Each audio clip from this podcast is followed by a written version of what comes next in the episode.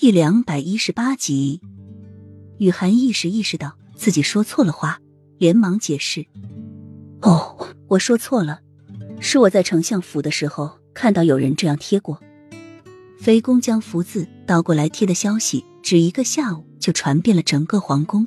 有的人在嗤笑太子妃不识字，有的人则一脸幸灾乐祸的等着看好戏，而有的人则陷入沉思。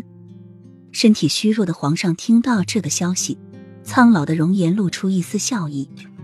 果然是雨夫人，福到了，福到了！好，果真有奇思妙想。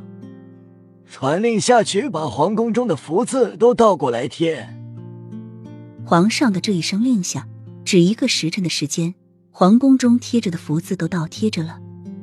又梅站在梨花树下。轻咬着下唇，看着太监们将福字倒过来贴，就狠狠的握紧了拳头。都快要过年了，都被冷落了这么久，竟然在这一天出尽了风头，是想让太子回妃宫陪他一起吃年夜饭吗？哼，简直是妄想！太子妃有才华，这点他承认，但是比起阴谋心计，他就略输一筹了。只要太子迈进妃宫一步，他就立马能将太子叫回来。齐盛瑞待在书房内，仔细批阅着奏折，处理着皇上交给他年后官员调动的事情。瞥眼看到门前的福字，不知何时被倒过来贴了，正准备让小西子过来重新将福贴好，话一出口，便觉很有韵味。福倒了，不就是福到了吗？有意思。齐盛瑞紧皱的眉头难得舒缓了一下。小西子，这福字是谁贴的？本宫有赏。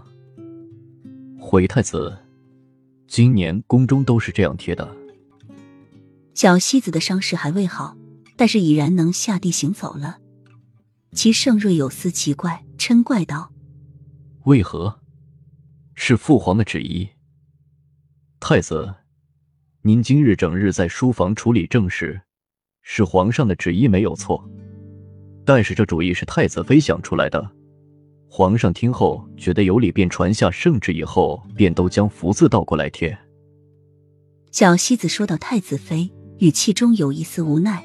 太子妃是一个很奇特的女子，但是太子却不懂得珍惜。